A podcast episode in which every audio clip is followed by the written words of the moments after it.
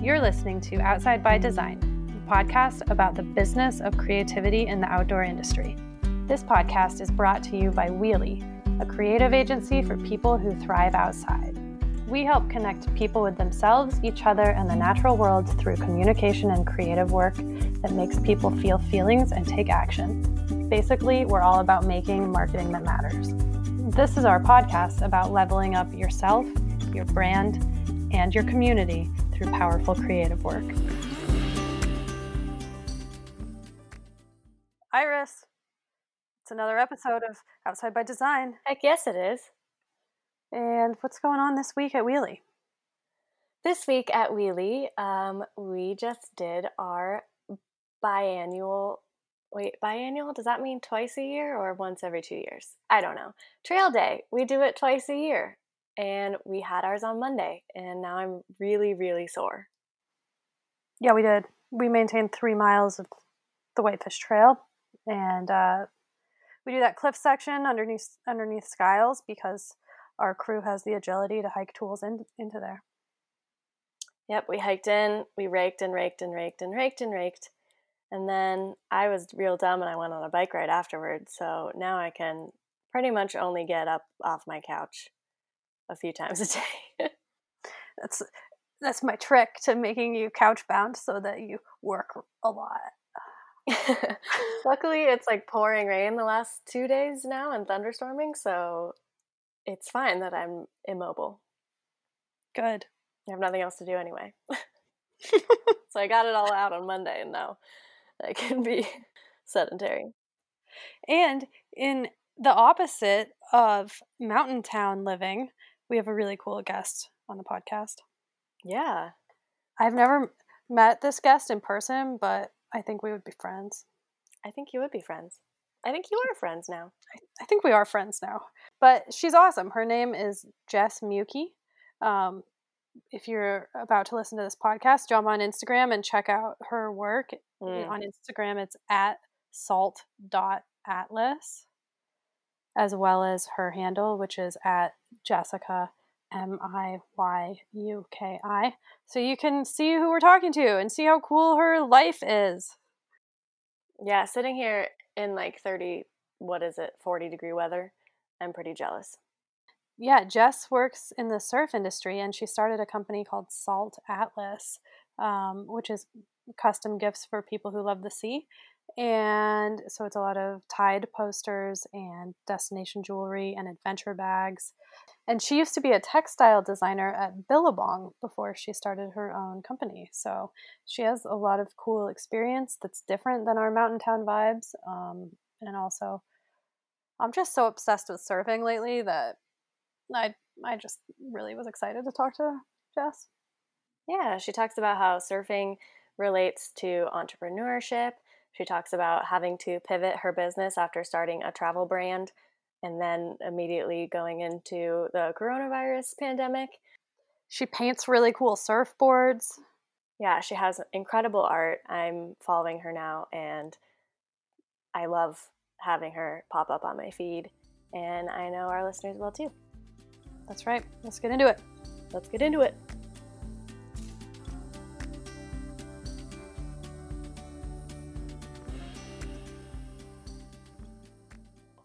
Um, well, Jess, thank you so much for being here today.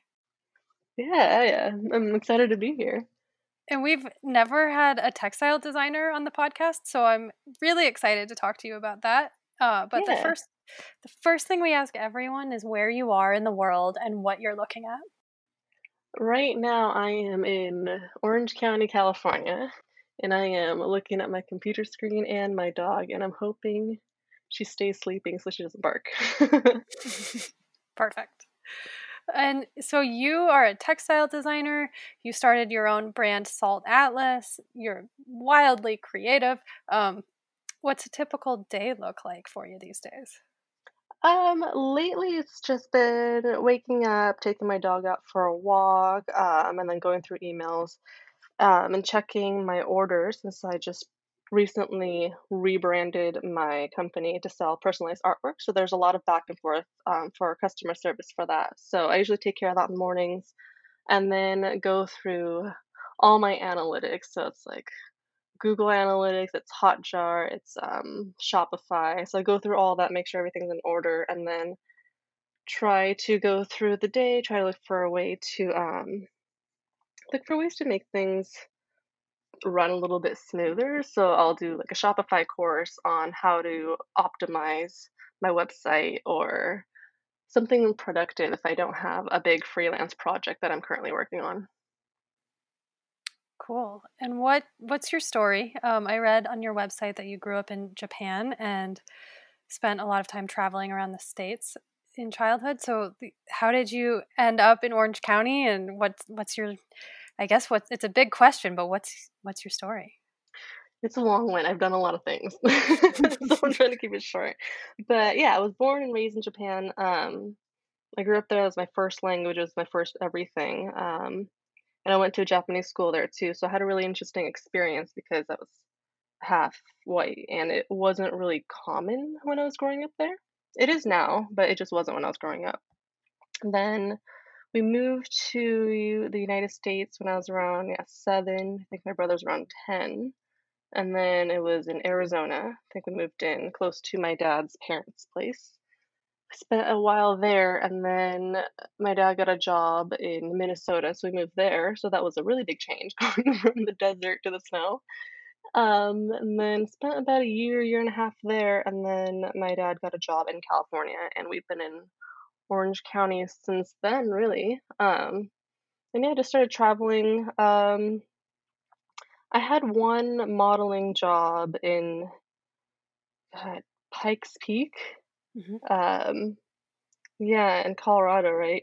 I'm saying that hmm right? Yep. I remember flying to that crazy airport, the Denver. Um, looks like Cirque du Soleil. Yep. Um, yeah, so that was like my first experience traveling alone, really, uh, for that modeling job. And after that, I was kind of hooked. Um, and I tried to look for opportunities where I could travel. And then I did little trips here and there to Hawaii with family or whatnot. Um, but yeah, I did a trip to Bali with my then boyfriend um, few years after that modeling trip. And I really felt more confident being able to travel on my own. And then after I started traveling quite a bit, I would just look for deals online, try to stack up my miles and points and whatnot. And um, yeah, I started traveling a lot. and It's it's been fun. I really like um, I really like the mindset you get after you come back from a trip. Ooh, what do you mean? I just feel more open to things. You know, you you get so used to your environment when you're in a place where you don't know anybody, you don't know anything, you don't know the language, you don't know the food. It just forces you to be so open to things that, and you kind of have to have an optimistic mindset. It just forces you to do that. And sometimes, at least for me, I can get jaded from time to time because things are really good and then I start looking for problems to fix. And when I travel, everything just seems so positive. And when I come back, I come back with that open mindedness and like accepting other cultures and differences opinions. It just kind of opens you up to those things. Cool. How does how does your artwork tie into the travel and your design style? Because your your artwork is gorgeous, and I believe you worked in house at Billabong for a while. Um, but yeah, how does that how does that story infuse all your travel?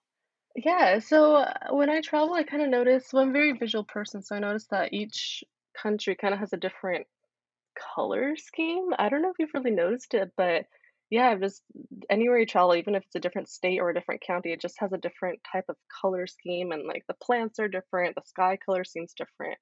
Um, and I like to bring that back into my artwork. So I have a really like Hawaiian-y tropical feel to my artwork because those are the places that I travel to the most, and where I get most of my inspiration because the colors are good, just everything's bright, the flowers are beautiful, and just yeah, just um, really inspirational. And how'd you actually break into uh, textile design? That's another long story because I just feel like a cat with nine lives. Um, so I originally went to college as a graphic design major and switched out last minute to kinesiology. And I Mm, graduated with the, yeah, I was gonna go into physical therapy. wow. Um, yeah, and then that it it turned into like a grad school program for physical therapy, and I just, yeah, it just didn't really work out. Um, so then I went into engineering for a bit, I wanted to become a civil engineer and I was taking a job as a drafter for a bit and it was just so dry. it was not meant for something uncreative. And I took a few graphic design courses online. Um, I've always liked art and I've always liked doodling. But yeah, I found this internship online at Billabong and I just applied. I was like, I surf, I know beach culture, I've taken a few graphic design courses, I'd love to intern, see what it's all about. Um, yeah, end up getting an internship. Uh, ended up quitting my paying job for an unpaid internship, and I went 40 hours a week because I figured if I was the intern that was there the most, they'd start giving me real work instead of like, oh, can you like file this and help out, pack this? Like, I figured if I was there that often, they'd give me real work, and it it it worked. Like they gave me real textile design work, and um, yeah, my I think I interned there for about three months, and two of my designs ended up being in the full catalog. So I was like, "This is amazing." Um, yeah, so that was about three months. I didn't end up getting a job there at the end of my internship. Um, the timing didn't really work out, but I interned at PacSun. They had a ten week program for interns there, so I did that. Uh, it was a really good program. And after that, I had to learn how to freelance for maybe eight months. So man, it was like throwing spaghetti at the wall. I did not know what I was doing, but I figured like, you know, I have two really good companies under my belt for my resume. I can I can wing it. so I did for a while. Um, and then after a while I reapplied at Billabong. They had an opening and then I worked there for almost three years. And then after I left Billabong, I started traveling a lot and launched my company. So in the shortest way of saying all that, that's how it happened. I love that. Um, okay, cool. So why why surfing? Like what um, what do, what draws you to surfing? What draws you to the ocean? Surfing is a uh, meditative. It's just healing. I don't know. It just sounds so cheesy whenever I try to explain it. but I've just been addicted to it since I started. Um, yeah, I started in like a surf camp. I wasn't very good. I was actually awful.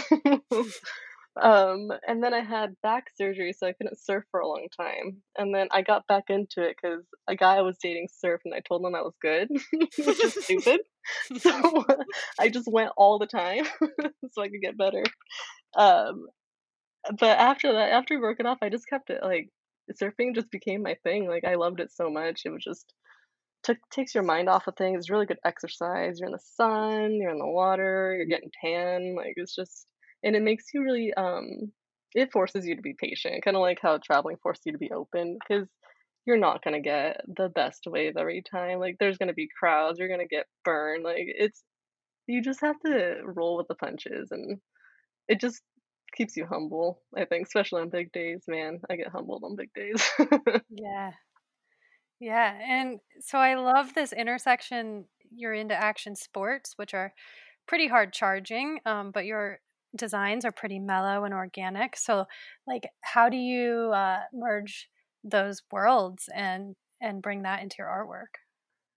That's a good question. I mean, if I was super into zodiac, I'd say it's because I'm a Gemini.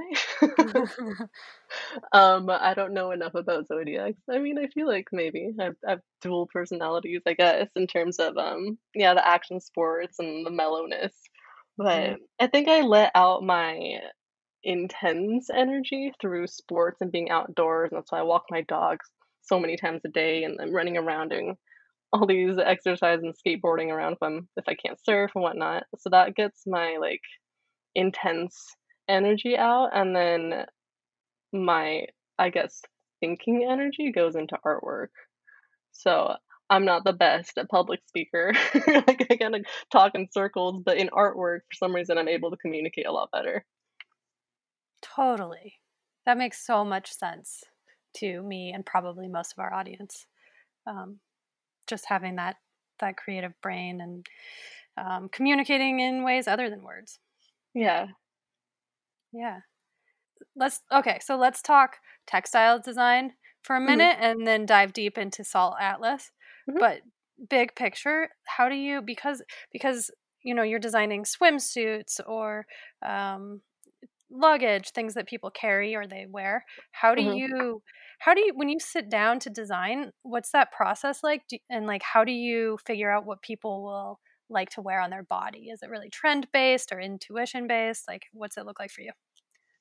I think maybe um, looking back at all the random things that I've done, maybe kinesiology and engineering really did help me become fast at creating textiles um, because I don't have to think as much about different layouts because with kinesiology I see body movement so I kind of can tell where the body's going to move and not to put certain elements in certain places because it looks like I don't know if you put two round things on your chest, it's gonna look super weird. You know what I mm-hmm. mean? mm-hmm. Or like the engineering part, it helps me figure out the layout in a repeat because that's a really technical part of textile design is figuring out the repeat, making sure that it flows so that when you're looking at like a really long dress um, and the pattern's repeating, it doesn't look almost jaggedy or pixelated, or you can kind of tell where it's repeating. So I think mm-hmm. the engineering part that I experienced kind of helped me in that. But yeah, when I sit down to think about it, um, I like to do mock-ups first. So like maybe I'll look at different trends I see on Pinterest. Um, I really like Pinterest because it's so visual, and once you click on a picture, it shows you pictures that are similar. So it like really helps me brainstorm that way.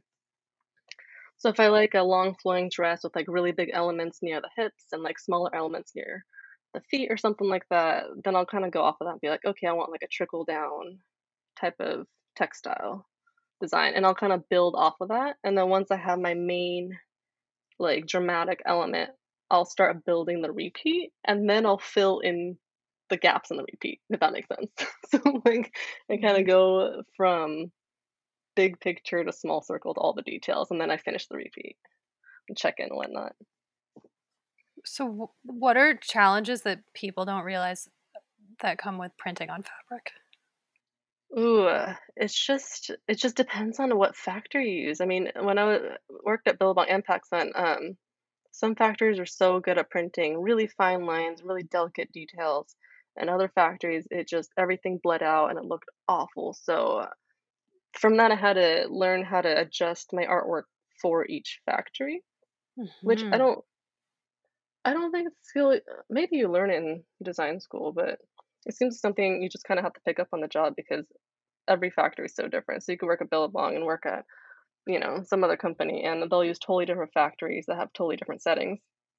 So that's something I had to kind of learn through experience, seeing samples. Um, yeah, because yeah, the printing quality is really inconsistent depending on the factories, especially with color. Yeah. So do you, is that is it kind of just like you shoot them your first design, get a sample back and just kind of guess and check from there? Yeah, it's a lot of adjustment, unfortunately. Um, I think if they're like local companies uh, or local factories, they could go in and check. It'd be a lot faster. But most of these factories are overseas, and it's unless you're constantly doing QC, it's really hard to see where um, the errors are coming from. And it could be that they have one person mixing paint by hand, which actually is a lot of the case, or they have a machine. It's just you just really don't know. But I have a Pantone fan, and I just give them Pantone, hope for the best, and then adjust from there. yeah. Wow. Wow. Um, how do you? And then apparel has a short shelf life because it's you know so directly linked to the fashion industry, even in action sports. So. Mm-hmm how do you stay on trend or like approach longevity of design? Um, I had a creative director, art director at Billabong that kind of dictated what type of design. So I didn't have as much creative freedom there as I do now in with Salt Atlas. So for like a corporate setting, um, they do think a year ahead because it takes so much time for production and marketing and whatever. So they go off of those um style guides they have. Um, I forgot the websites, but they have a lot of major style guides from fashion shows and textile shows. Um, I think it's like subscription based or something, but the directors will look at that. They'll do their shopping trips. Um, they'll gather inspiration and then create seasonal directions, and then we'll go off of that and bounce ideas back and forth. But for Salt Atlas, um, I try to think of designs that I think wouldn't really age. Mhm. So like the the banana leaf print that I have, I've seen it in the Beverly Hills Hotel forever, and it's just it's just always been popular, and it doesn't really look old or young or modern or classic. It just kind of is its own thing. So that print is doing really well um, for the bags, and then I introduced it into the posters that I started creating, and it's selling really well there too. Hey Lisa, Hey, Iris. you know that I don't like to cook. I know. We make fun I'm- of you all the time. I mostly eat SpaghettiOs out of the can. It's a weird spaghettio culture that you've created at work.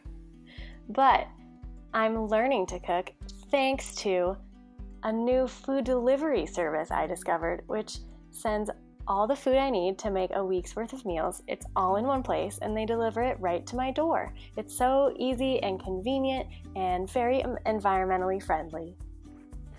Gosh, Iris, speaking about one stop shopping that's easy, convenient, environmentally friendly, and makes you better, I know of a creative agency that is kind of like one stop shopping for your brand. Oh wow, what's it called? It's called Wheelie. It's a creative agency for people who thrive outside. You can go to wheeliecreative.com to learn more about how to elevate your brand, your community, and yourself through powerful creative work and marketing that matters. Wow, I'm not hungry anymore. I'm just hungrier for creativity. Then grab a fork and check it out wheeliecreative.com. Well, first of all, Lisa, 12 year old me is very, very jealous of Jessica's internships at Billabong and PacSun. Seriously. Can't imagine a, a, something I would have wanted to do more as a 12 year old living in Montana. That was like the dream. I could see that. So, we haven't had a textile designer on the podcast before. And I find her, Jess's, well, I'm not a designer, but I find her design process really interesting, starting with the big elements and then working down into the nitty gritty details. Is that really common in all types of design? I think so. Yeah. I mean, we you got to start big with your concept and your goal, and then work down and down and down and down until it's perfect. Um, so yeah, it's similar. However, you know, if the use is digital, then you don't have to worry about how it's going to reproduce or repeat itself. So I I love learning these nuances of textile design. Yeah. And I love how she talked about her um, previous li- lives as a kinesiology major and an engineer um, and how she uses those every day in her textile design. And I've always said that I chose marketing as a major because I wanted to major in everything.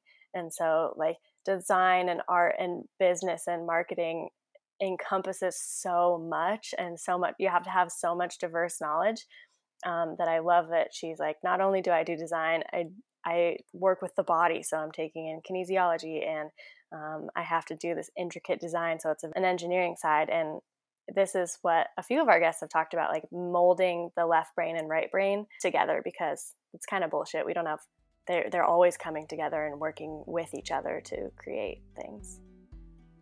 Absolutely, it's really beautiful. Should we get back to Jess? Mm-hmm.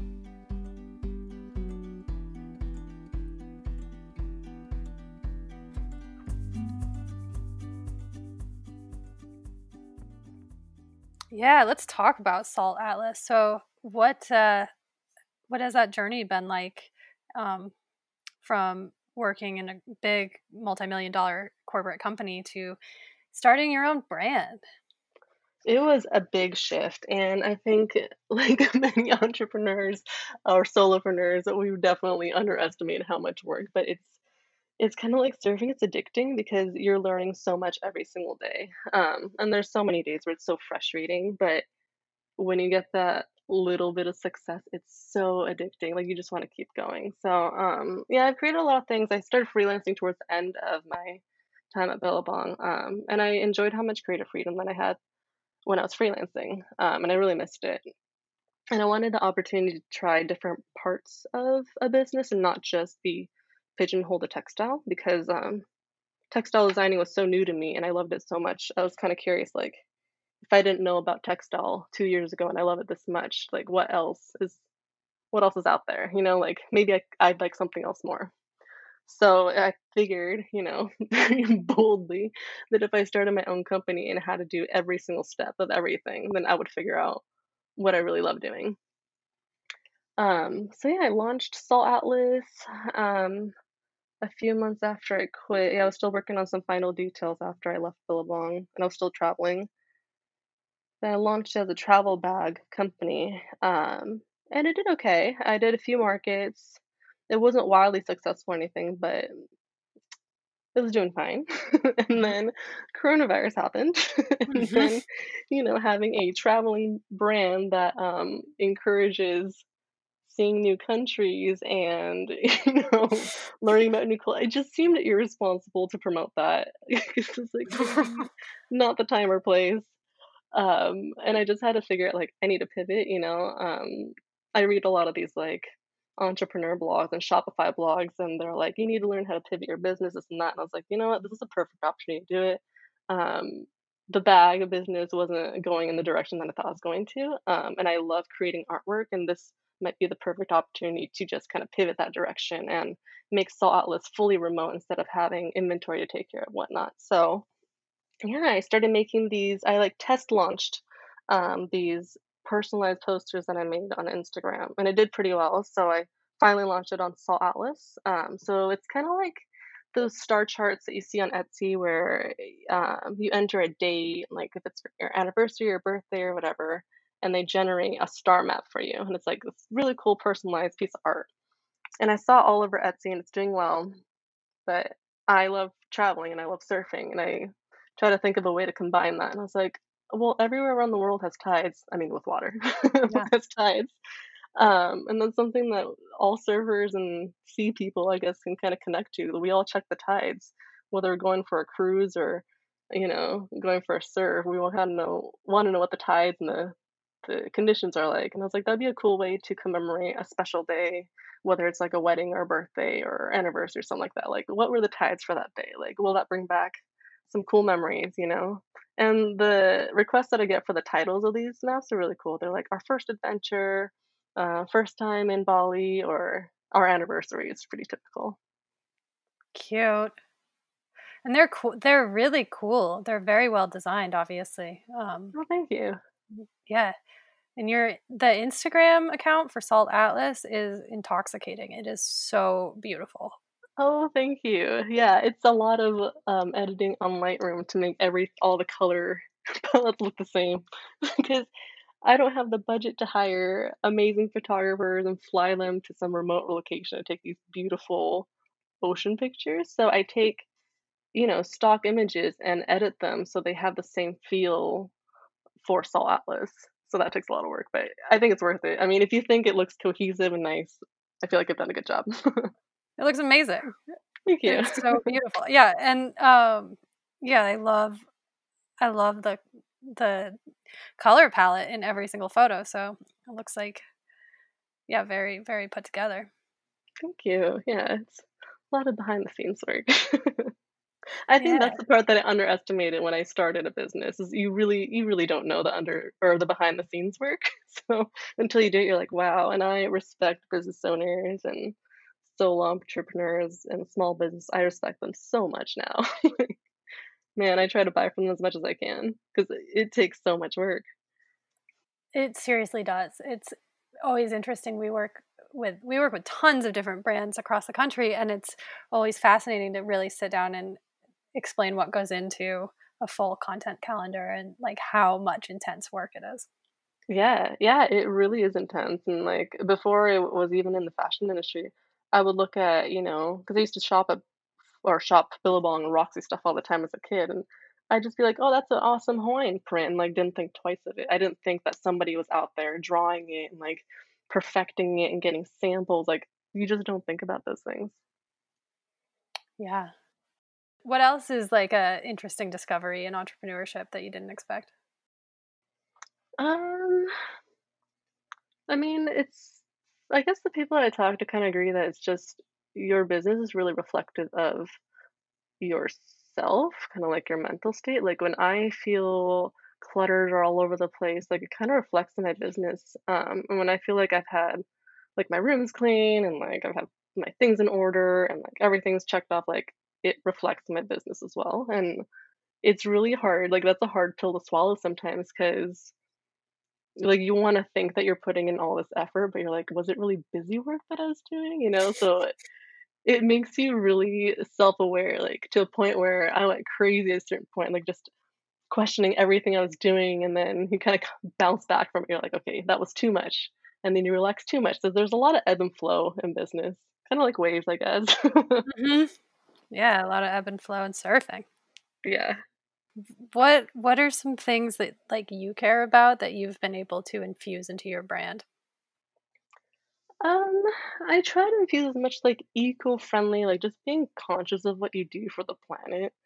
Um, and not everything I have is 100% eco-friendly, so I feel a bit hypocritical saying things like that. But if I can inspire somebody to just like pick up trash at the beach or like just give a second thought um, when using like single-use plastics or whatnot, just if it gives them that little urge to be like, you know what, I'm gonna bring my own bag this time, or you know what, I'm not gonna consume so much. I'm just gonna send artwork or something like that. Like if it's just a little bit, then I feel like I've done my job because I do little things like I it would drive my surfing friends crazy. So every time we'd surf, I'd have to pick up three pieces of trash before I get in the water, and sometimes it would take me a long time.